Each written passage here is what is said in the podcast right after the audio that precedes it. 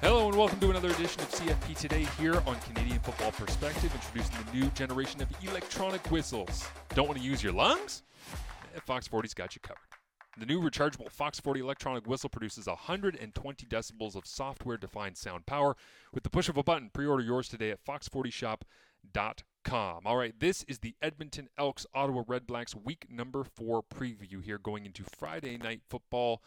And listen, I've seen the jokes online. Okay, Who, who's going to win the toilet bowl? Or, you know, hey, th- these teams suck, and Edmonton's bad. I am telling you, uh, I cannot wait to see what these two quarterbacks have. I texted one of my friends pretty early on in the week when I saw that Jeremiah Masoli was officially going to be listed as out, which is an interesting conversation because for how long is he going to be out? We do not know. What is the status of Masoli at this point? We are not quite sure. But Tyrie Adams gets the opportunity to start a game for Ottawa. And his journey, I want to just kind of sprinkle this in off the top, to get to the Ottawa Redblacks is one that is very interesting because it ties to multiple parts of the Redblacks organization uh, and was actually told to me by Paul LaPolice, of course, working with us on TSN and on the panel. Paul LaPolice has metrics that he uses in order to find quarterbacks that he thinks coming out of college could be a good fit for the Canadian Football League.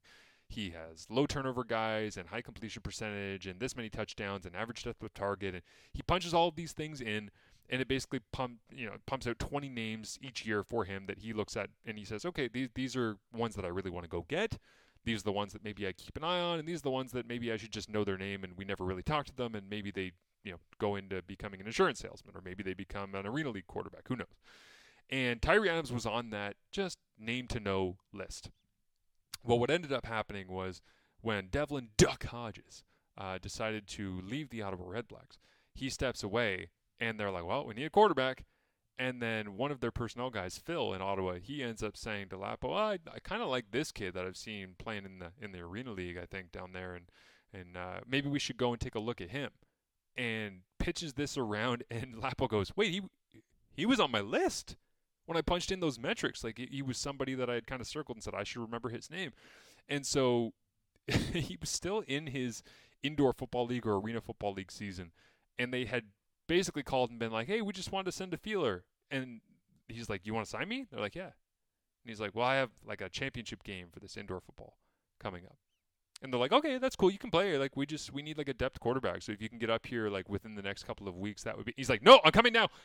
Ditches the game, doesn't end up playing in the championship game. Comes to the Canadian Football League because he wanted to be a part of something that he thought was legit and potentially more long term.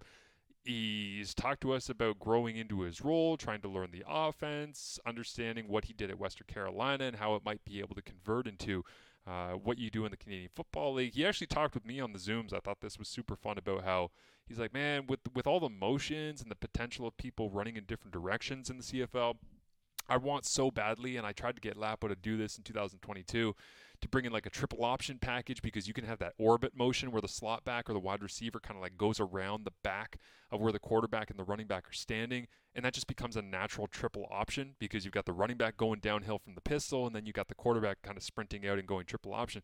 He was like, well, it, you know, we were we were struggling in Ottawa, we were losing games there wasn't a lot of opportunity for Lapo to get creative with the offense and expand what we were doing because we weren't executing the base offense the way that we needed to be able to. And so now he gets his opportunity here, as it is, of course, uh, going to be a different regime in Ottawa since Paul LaPolice has been let go, and they, they want to go to him. And Bob Dyce has full confidence in him. The first thing he says is, gets the ball out of his hand, he's confident, we like the way that he spins it. On the other side, you've got Jarret Doege. I is he going to start? Is he going to play the full game? Who the hell knows? Based on what happened in Edmonton last week against the Toronto Argonauts, where Taylor Cornelius, I don't think deserved to come out of that game. I'm not a huge Taylor Cornelius fan. Never have been. I've explained why. Derek Taylor and I talk about this all the time on the breakdown. But he ends up getting pulled, and so Jarret Doege comes in, gets just obliterated, just thumped, and ends up throwing a touchdown in one of the final plays of the ball game and he told me in his Zoom, my neck was real sore after that hit. I didn't really feel it in the moment, even though I knew it was going to hurt. But when I woke up the next day and my neck was sore, it felt so good because it meant that I had played professional football. Like he wanted so badly to feel that soreness because that is a feeling that he has missed. I have to be honest, I'm doing play by play for the Canadian Superbike Championship. Those dudes are straight up crazy. They strap themselves to 300 kilometer an hour rockets and consistently fly off of them in ways that make me cringe and scream internally. And then I'm trying to do play by play of these motorcycle races. And I'm like, I don't know how they're getting up. And I've seen some bad injuries and I've seen some bad crashes. And I heard that quote from Jarret Doege, and I just thought, oh, you're one of the crazy people like the superbike riders, like the guys who go 300 kilometers an hour. You want that soreness because you want to feel as though you've accomplished something. Hopefully, he's not that sore. Ottawa's pass rush is pretty special, though. Like I think Ottawa's pass rush could really tee off on this Edmonton offensive line in this ball game. A couple of the stats I want to throw out at you. A, a lot of people talking about the Ottawa Redblacks and the slow start, and this feels like the same old. Something that's really positive for them.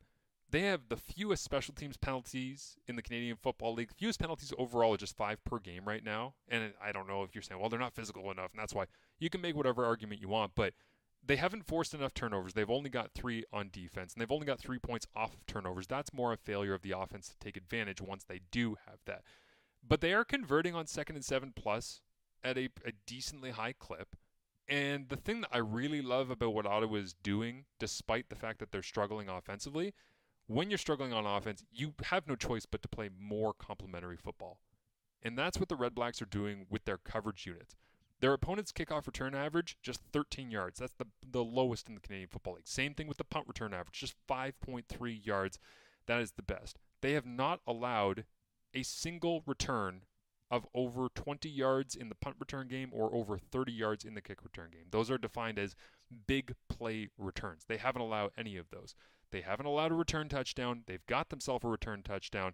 I think they'd like to have their kicking averages up a little bit. Their kickoff is pretty low, their punt is pretty low, their net punt is pretty good because they're decent at directionally kicking. But I just feel as though special teams is going to hold Ottawa in this game for a little while. The thing I think is going to separate, I think Jarret Doege's going to make some throws that I'm not sure Tyrie Adams can. And the reason I say that is that Jarret Doege has a natural arm. Lapo told me that he's talked to his offensive coordinator from West Virginia, and his offensive coordinator said, Yeah, he's a funny kid. When he's hot, he's hot. When he's cold, he's cold. And Lapo was like, Yeah, well, he was hot. And when he gets hot, he can make any throw on the football field, regardless of what side of the border he is on. And he better for that Edmonton Elks offense because their net offense is only 231 yards per game. That's dead last in the Canadian Football League. Just like they only get 43 offensive plays off a game. 43. Why is that? They have 16 two and outs. That's 39% of their offensive possessions that Edmonton is going off the field. That's seventh in the Canadian Football League. They have thrown three interceptions. Right? They, they are just they've made ten turnovers. They are negative three in the turnover ratio. They've allowed twelve sacks. There's a lot of reasons why the Edmonton Elks are struggling. Coming into Ottawa, are the Red Blacks going to be able to capitalize on this very distraught Edmonton Elks club early in the season and finally end the home losing streak, if they don't, this is going to be one of the more heartbreaking losses that the good people of Ottawa and the fans of the Red Blacks organization have sustained during this incredibly difficult time. Tell you what the one good thing is, the last person to actually win a football game for the Ottawa Red Blacks at TD Place, Tyrie Adams.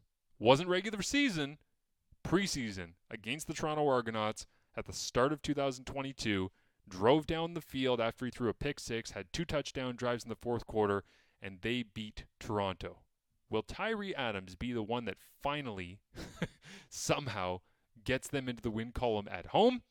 We will find out coming up tonight. Excited to have the call of that one. Glen Suitor will be alongside me. Matthew Chenet will be down at the field level.